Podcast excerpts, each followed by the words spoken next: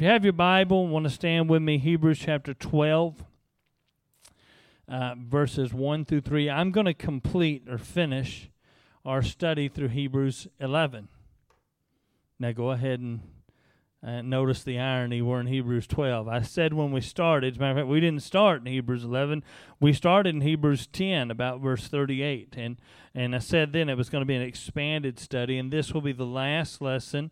And it takes in the first three verses of chapter 12. And Hebrews chapter 12 and verse 1 says, Wherefore, seeing we also are compassed about with so great a cloud of witnesses, let us lay aside every weight and the sin which doth so easily beset us, and let us run with patience the race that is set before us, looking unto Jesus, the author and the finisher of our faith, who for the joy that was set before him endured the cross, despising the shame, and is set down at the right hand of the throne of God.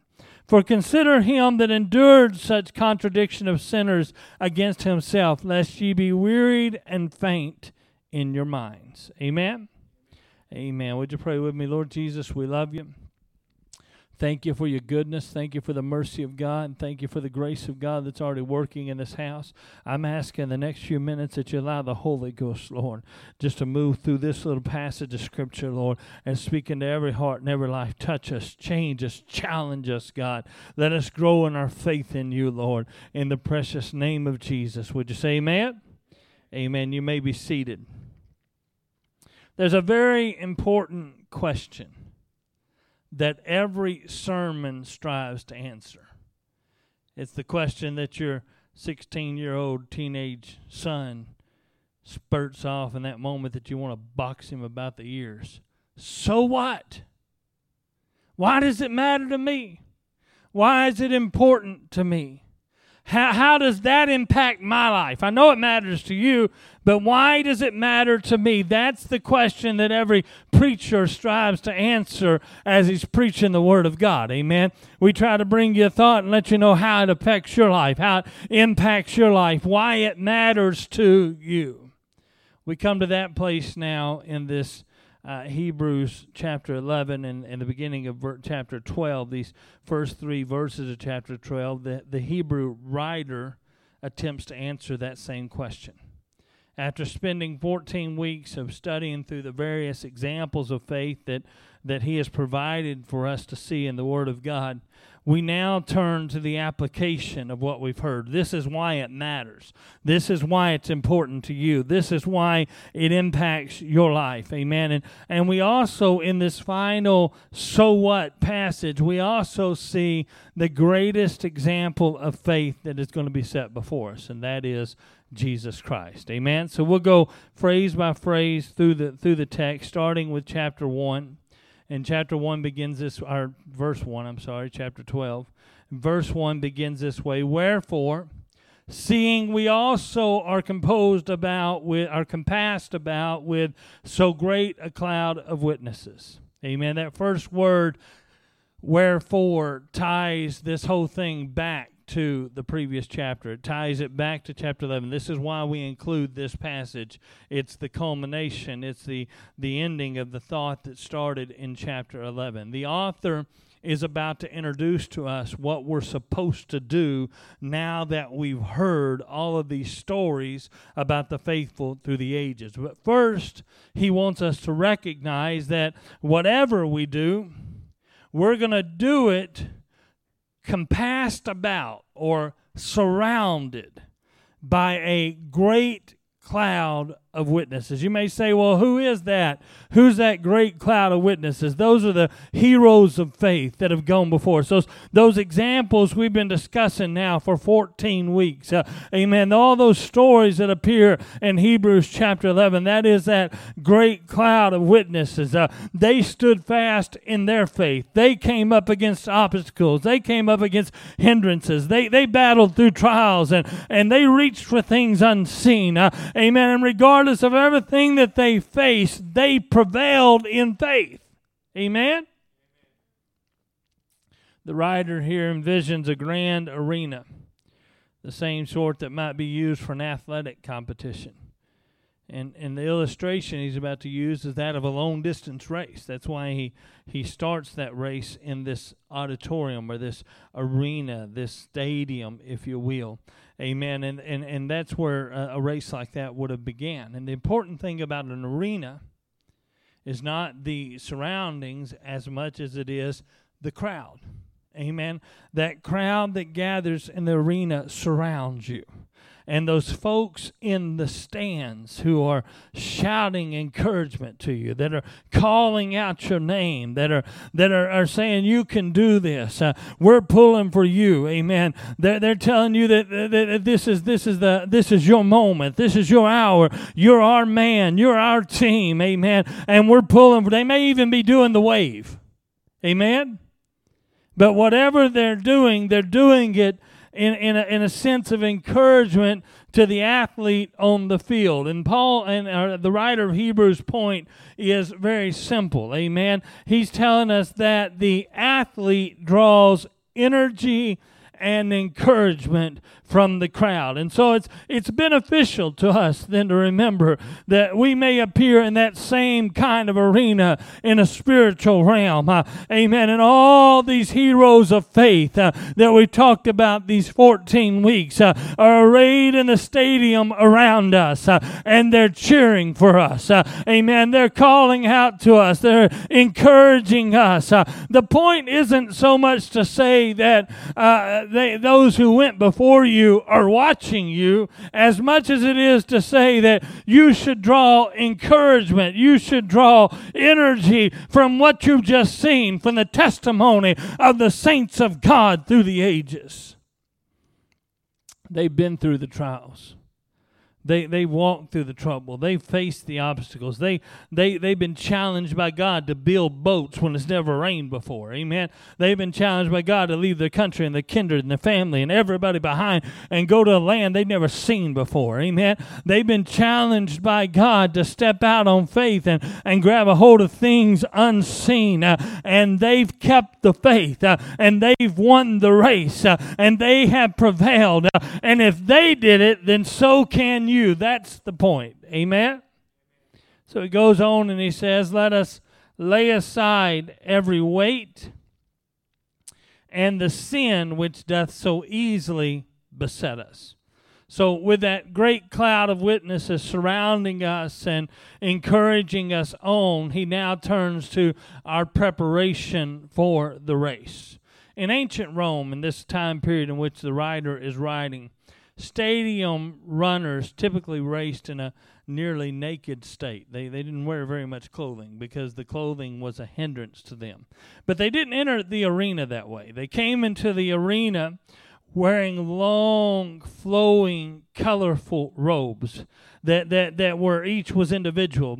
You might think about the boxer, the way the boxer comes into the arena wearing a, a, a, you know if you're if you're a Rocky Balboa fan, it says the Italian stallion. You know that the the boxer comes in wearing that that that that robe is the regalia. It's what sets him apart. Well, those runners came into that ancient Roman stadium with that same kind of uh, of pomp and circumstance. These long, flowing, colorful robes that that distinguished them and set them apart and, and declared who they were and declared their, their victories and the things they had accomplished. But before the race begins, they take the robes off and they set them aside. Anything that might hinder them as they run has to be discarded. And so, as the Hebrew writer turns from uh, turns his focus from the, the other heroes of faith we talked about and begins to look at us and our preparation for this race, he gives us this instruction. He tells us to lay aside every weight and sin that might slow us down as we run our race. Just like that, that runner had to put aside that garment. As a matter of fact, the word translated lay aside, that's exactly what it means. It means to take off something, like taking off a garment. It's used used in Colossians chapter 3 and verse 8, and there it says, But now also, ye, now ye also put off, that's the same word, lay aside, all these things anger, wrath, malice, blasphemy, filthy communication out of your mouth. It's a concept that, that extends throughout the New Testament. This idea that just like I can take off this jacket, amen, I, there are some things I need to take off. There's some things I need to put out of my life. There's some things I need to lay aside, amen. And, and I want to get those things away from me because they weigh me down. They, they make me uh, not run the race as well as I should run the race, amen the, the, those things that we're commanded to lay aside, they are both weights and sins, and and both both of the, the, both texts, both the one that we read in Hebrews and one we read in Colossians, use the same verb, and it, it describes that action of taking off. And so uh, we're not like the Roman run, Roman runners. We we don't take off our clothes to run a race. Amen. Thank you, Jesus. But we, in a spiritual sense, there's some things you need to take off. In a spiritual sense, there's some things you need to set aside. In a spiritual sense, there's some things that hinder you, that, that impair your ability to run the race. And, and the writer of Hebrews lists those things in, in two categories. There are weights and there are sins. Uh, amen. Weights are things that slow you down, and thin, sins are things that easily entangle you. Amen. The Greek word used to describe every weight is a word that was used in ancient times to describe the extra body weight that a runner would seek to lose before a race began, perhaps through intense training. You know, in between races, in between victories, maybe he, he's put on a few pounds and then the race is coming up and he realizes if I'm going to win the race, David, I got to get rid of a few pounds. And so he hits the gym. Amen. He starts running that out and the running around the, the countryside. And every single day he's out there pushing himself. Why? Because he's trying to tone up his body. He's trying to lose that extra weight because that extra weight will slow him down. Amen. So sometimes we pick up some things in our life that will slow us down perhaps unintentionally. You know, I, I don't ever, I never intend to gain weight. Amen.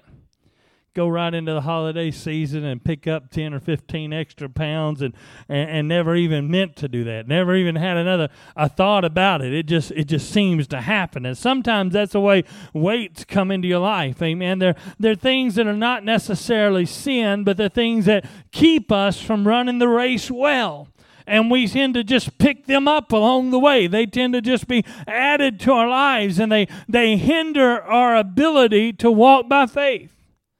They may cause us to stumble and fall, and they may cause us to lose our way. They may cause us not to be able to run the race with the, the energy that it takes to win the race. Amen. And then finally, there are those things we call sin.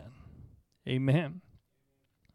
Let's clean up the language first. He he says in, in that verse, the sin which doth so easily beset us.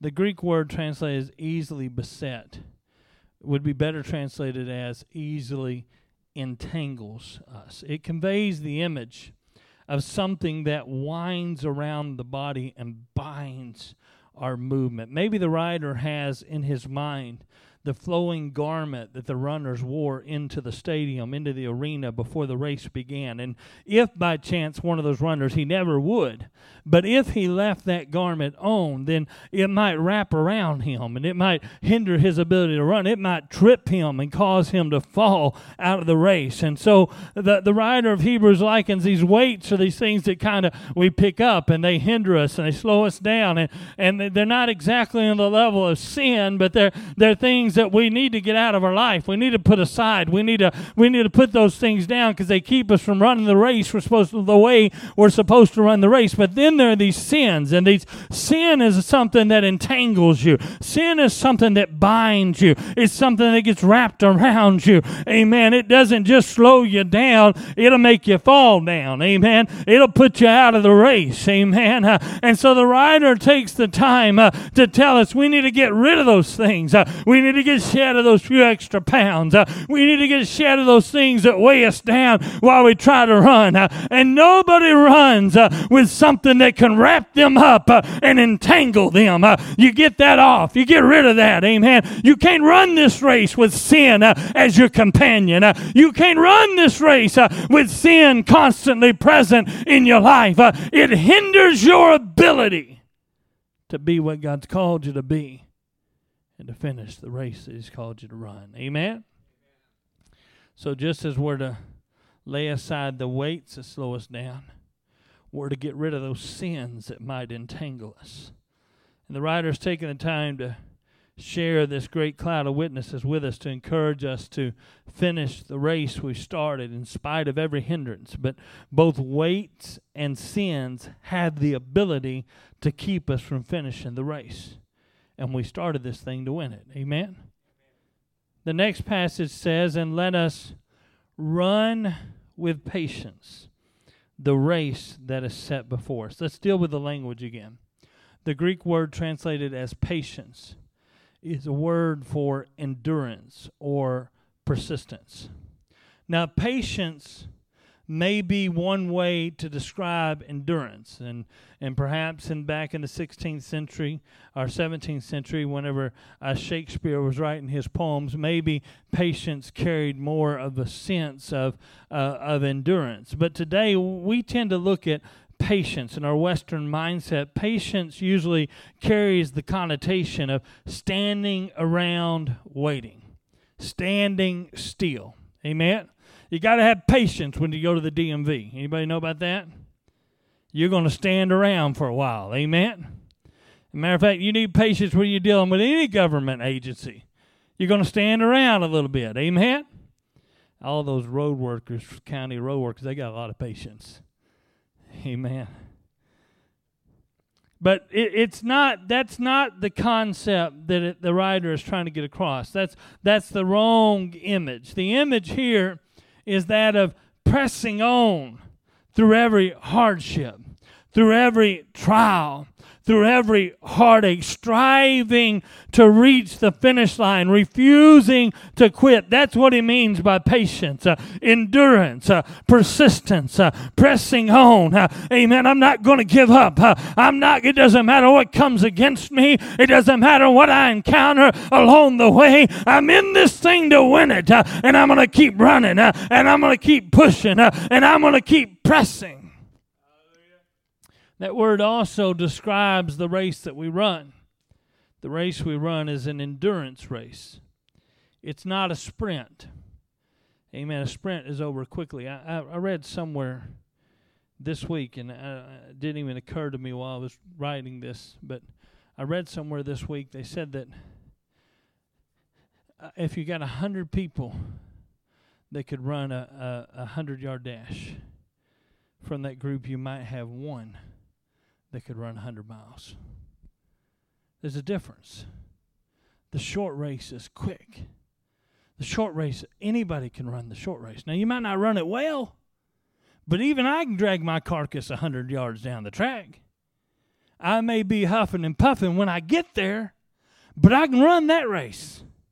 But the race we're talking about is an endurance race. It's a long distance race. It's a it's a race that covers a lot of time and space. Uh, amen. And it's a kind of race that you don't run it quickly. The Hebrew writer didn't say, "Let us run swiftly." Uh, the Hebrew writer didn't say, "Let us run as fast as we can." Uh, the Hebrew writer said, "Let us run with persistence. Uh, let us run with endurance. Uh, let us run with patience."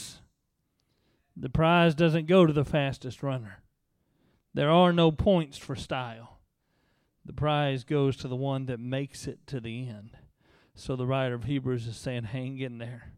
Keep running. Keep pushing. Keep pressing. Don't give up now. Don't back down now.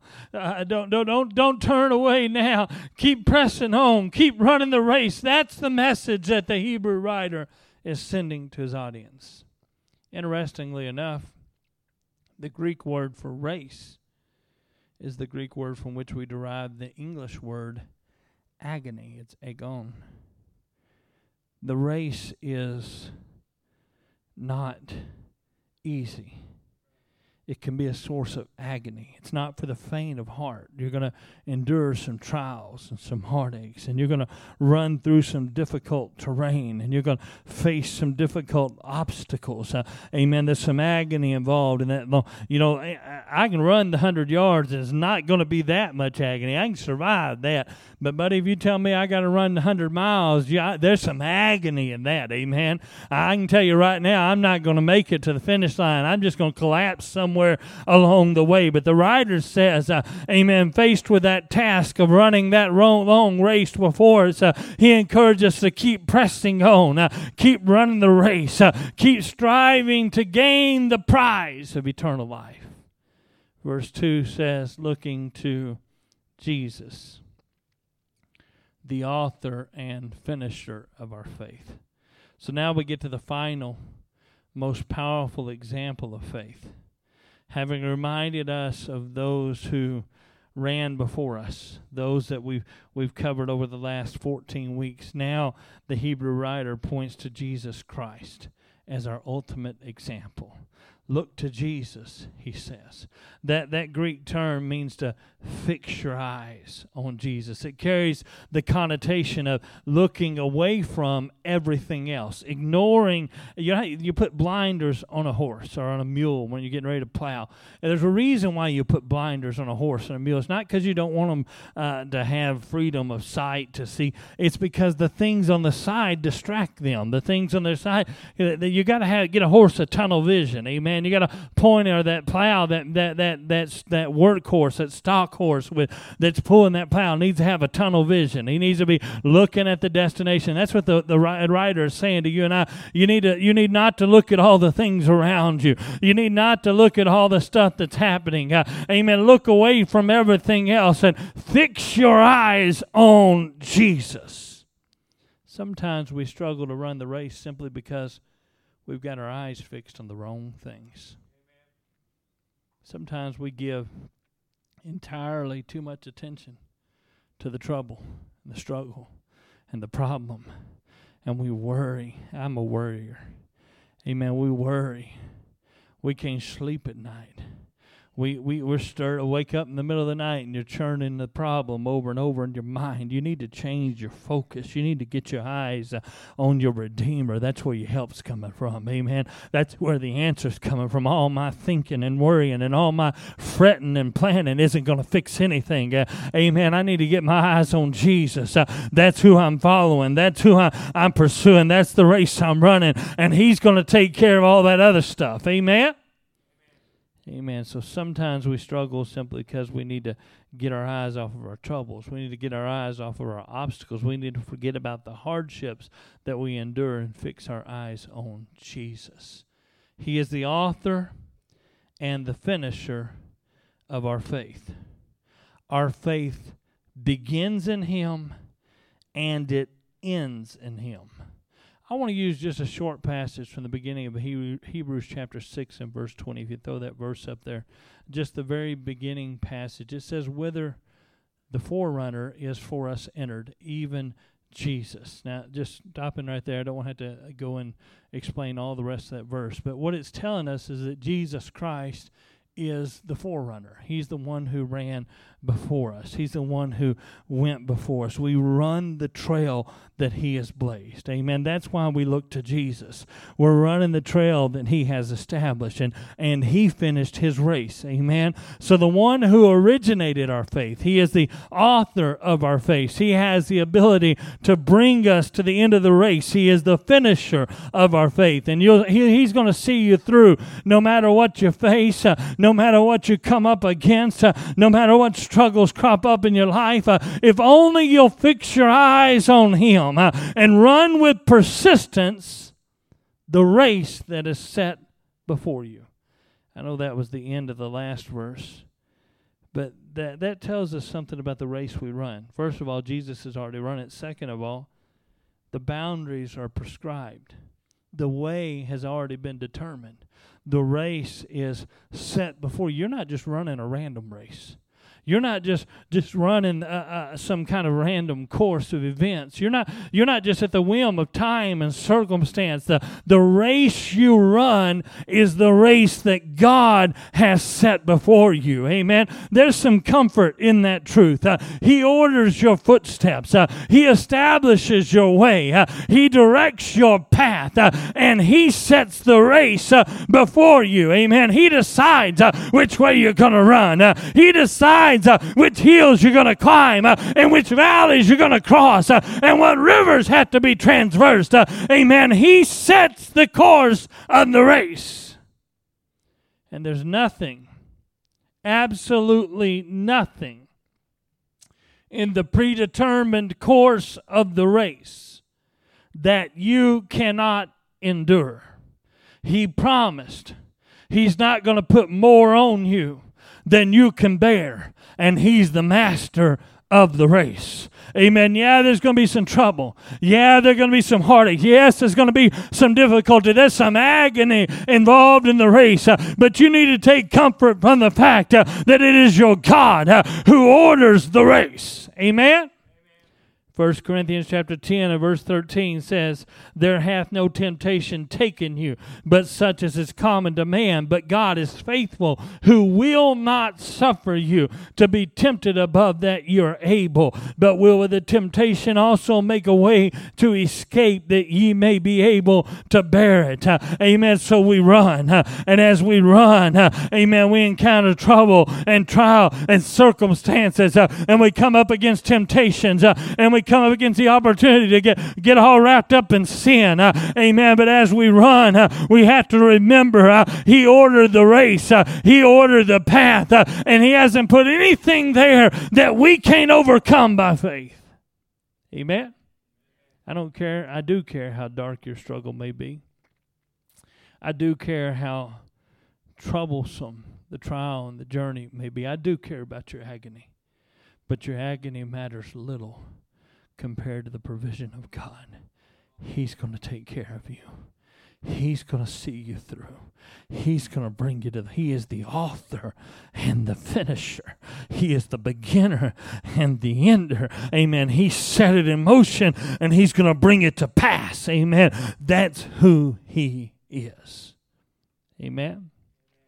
Scripture goes on to say, Who for the joy that was set before Him endured the cross, despising the shame. So as we run, we fix our eyes on Jesus, who is the forerunner in this race. He he endured the cross for the joy that was set before him. Amen. We got a race set before us. He had joy set before him. Amen. That joy that compelled him to press on. That joy that compelled him to endure to have patience, uh, to have persistence, uh, was the knowledge that He was making a way for you and I to triumph over sin in our own lives. That's the joy that's set before Him. Is the fellowship of the church. Uh, it's the fellowship of the redeemed. Uh, he rejoiced in His suffering. Uh, he rejoiced in the middle of the agony of the cross uh, because He considered you and I on our journey, and He knew that His sacrifice would empower empower us to finish the race. Amen. The phrase endured the cross is the only time in the book of Hebrews, the only direct reference to the cross of Jesus. The cross was a terrible thing. But Jesus, the scripture says, despised the shame of it. He he he despised it. Now normally when we think of despising something, it means that we avoid it. We, we don't want to have anything to do with it. But that's not the way the word is used here.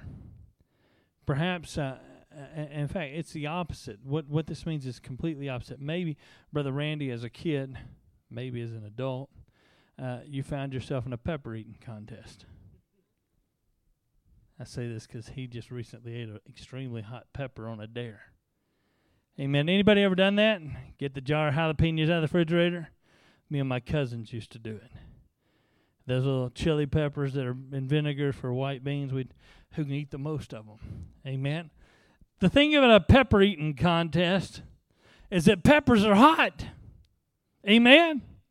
Even for those of us who like hot stuff. Eventually, if you eat enough, it becomes unbearable. Eventually, if you eat enough, it becomes more than you can stand. But if you're in a pepper eating contest and you're still, there are others that are still eating, then you just ignore the pain and you keep right on eating the peppers because you want to win the contest. That makes sense? That's the sense in which the word despised is used. Jesus didn't regard the shame, the suffering of the cross as something that mattered to him. Amen.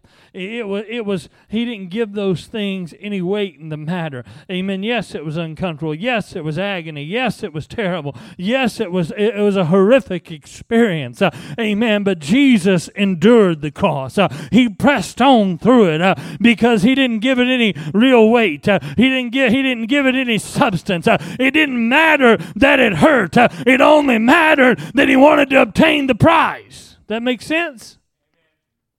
So that's the way we're called to run the race. Amen. We're called to run like Jesus did. Amen. We're called to press through the trouble, press through the trial, because there's, there's nothing in this world uh, that compares to the glory of a world that is yet to come. Uh, there's nothing in this life uh, that'll ever compare. Uh, all the sorrow, amen, will be swallowed up uh, by joy unspeakable uh, and full of glory. there's nothing in this world that can compare to heaven. And so he says, you're just despising it. amen. Just don't even count it as something that matters, uh, but press on towards the prize. Amen. Goes on and says, and is set down at the right hand of the throne of God. So Jesus Christ sat down. That's an important point that sometimes gets lost in the grand language of this passage. Jesus, in his death and resurrection, was acting as our high priest.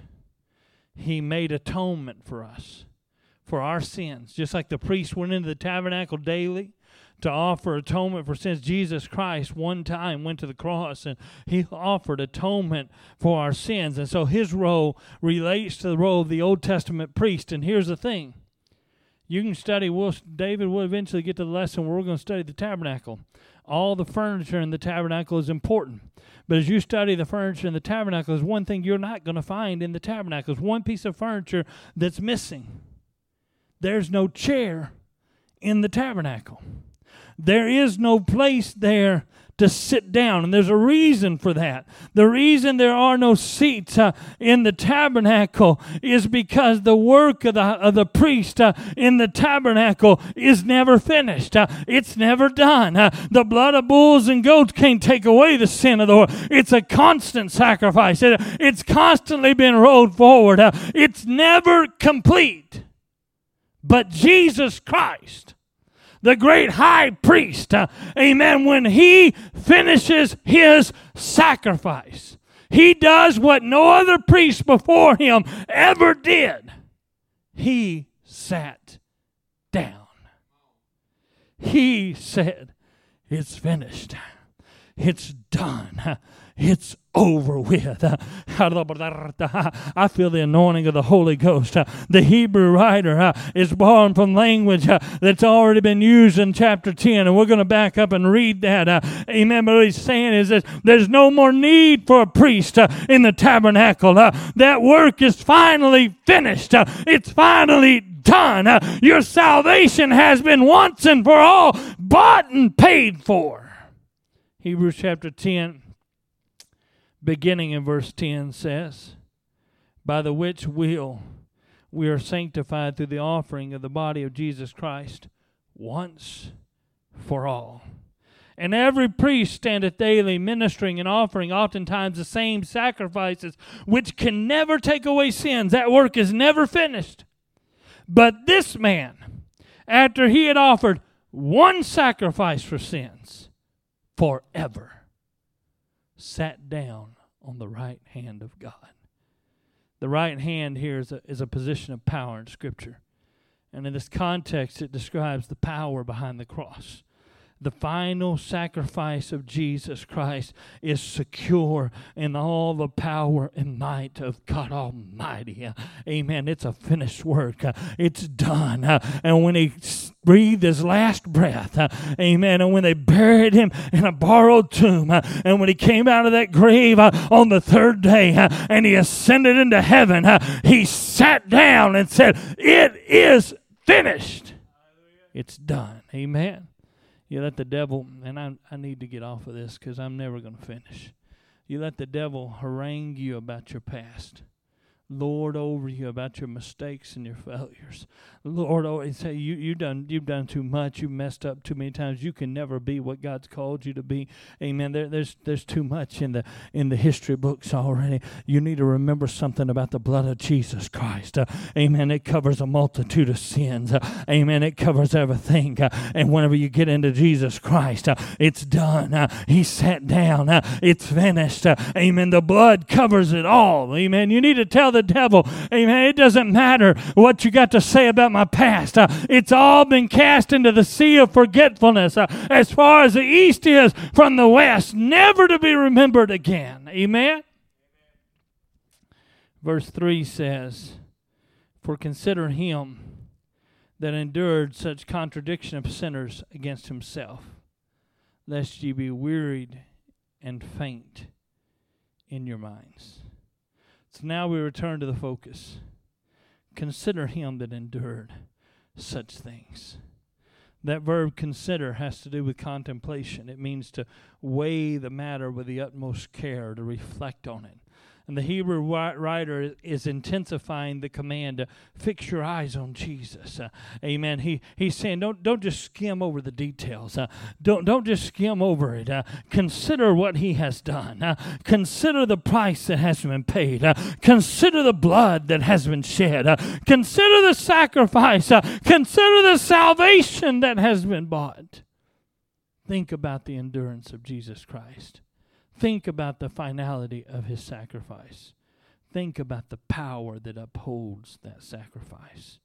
And recognize that you, by that same power, can be victorious in the race that you run. It says that Jesus endured contradiction of sinners. I know I, this seems to be a broken record this morning, but that word contradiction would be better translated. And, and let me explain why I say this and I've said it several times this morning. This we're reading from the King James version of the Bible. It was written in the 17 or 1600s, the 17th century. Written in the same time that Shakespeare was writing his plays. Do you ever have to read Shakespeare in high school? Yeah, it's a little difficult to read sometimes because the words don't always mean the same thing now that they meant then and there are some words they use that we don't even use anymore. They don't they're not even in our language anymore. You know, who writes an epistle? Amen. We send an email or text. If it's an epistle, it's too long to read anyway. We got to get 140 characters or less. So the, it's not that I'm saying there's something wrong with the translation. I'm saying it don't mean the same thing it used to mean. Amen. And that idea of contradiction would be, would be better translated today with the word opposition. Amen. Jesus faced some opposition. Uh, he faced some obstacles. Uh, he came against some things that, that tried to stop him uh, from finishing the course uh, that was set before him. Uh, but if we contemplate the fact uh, that he endured, that he overcame those obstacles, then we begin to recognize that we can do the same thing. That's what causes us not to grow weary and faint in our minds. I don't have time. But the battle is won or lost in between your ears. Amen. In your mind. Don't become weary and faint.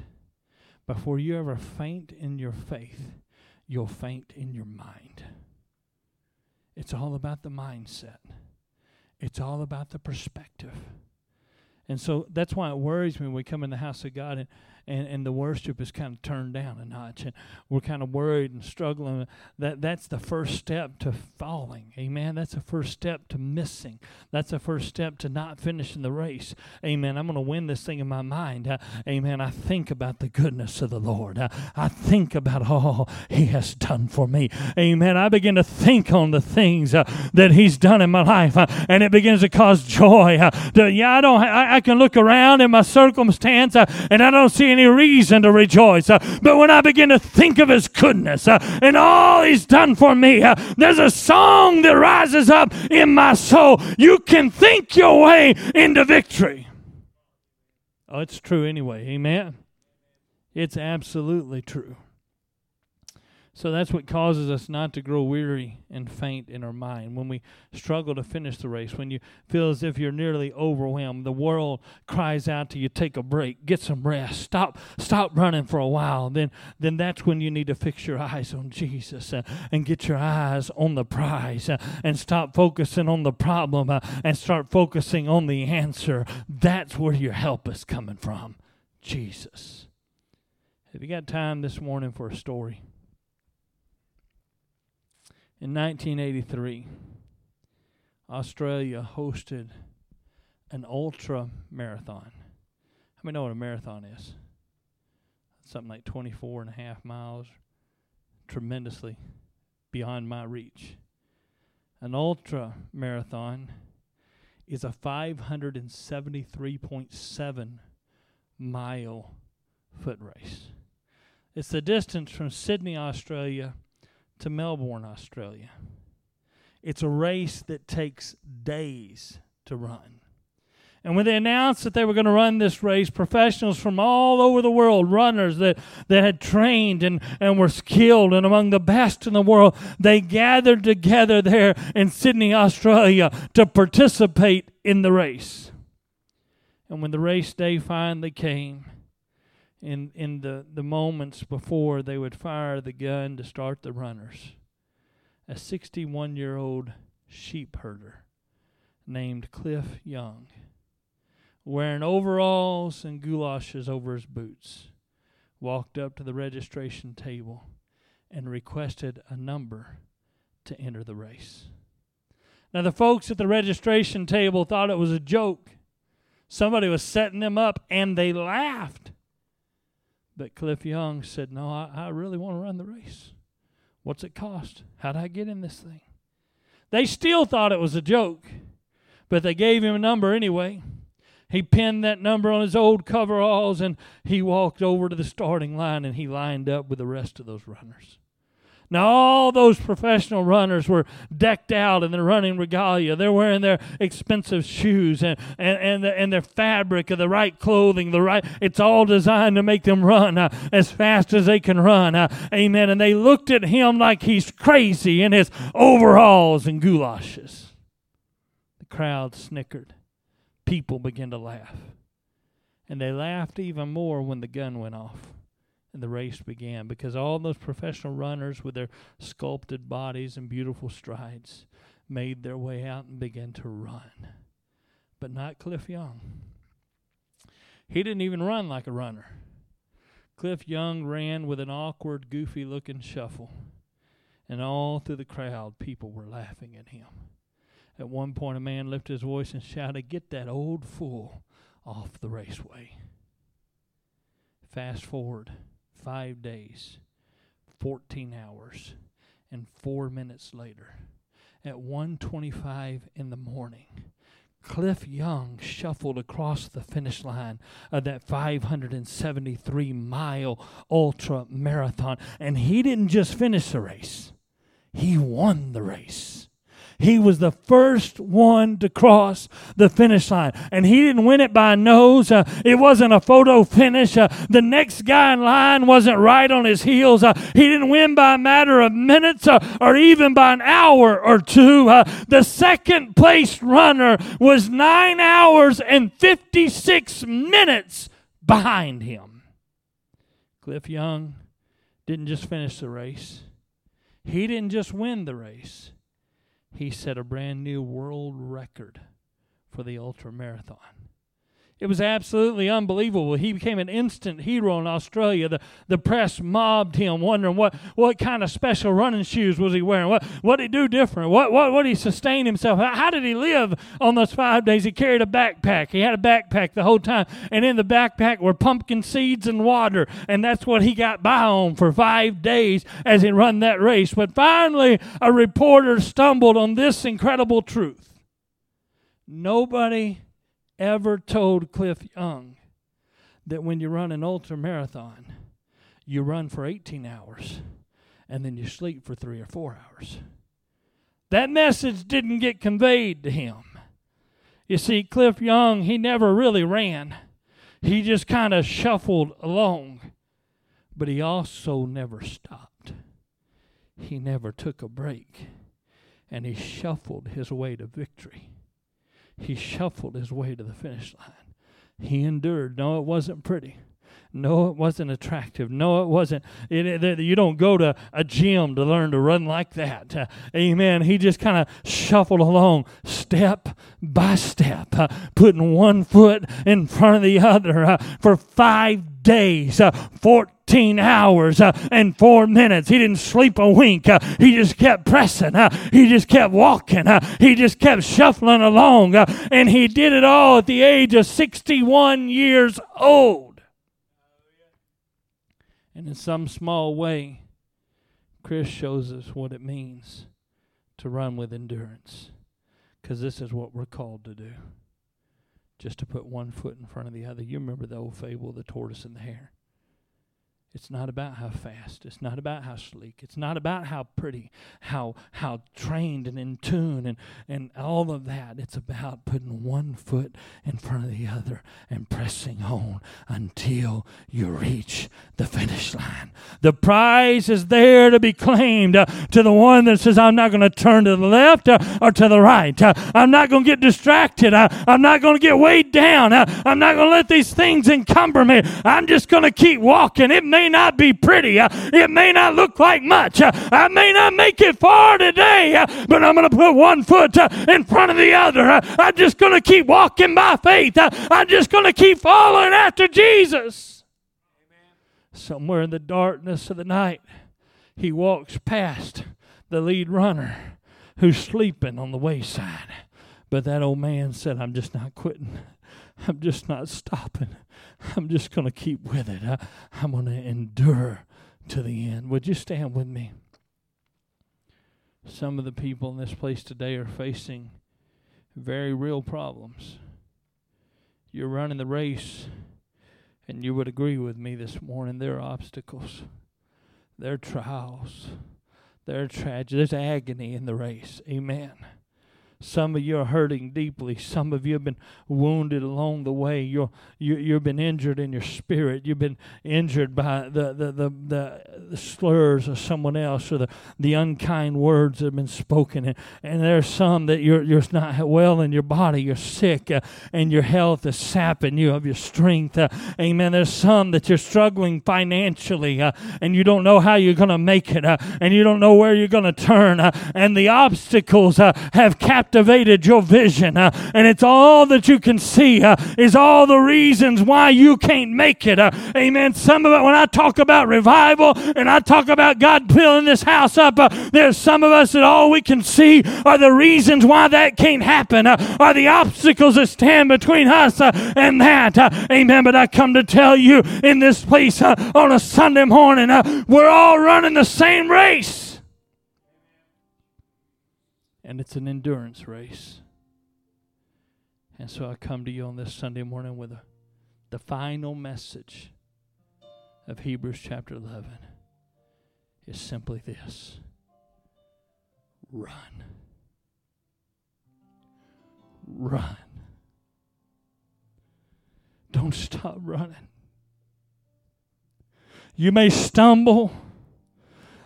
You, you, may, you may find some struggles. It may be get difficult at times. You may find yourself just shuffling along, but keep putting one foot in front of the other.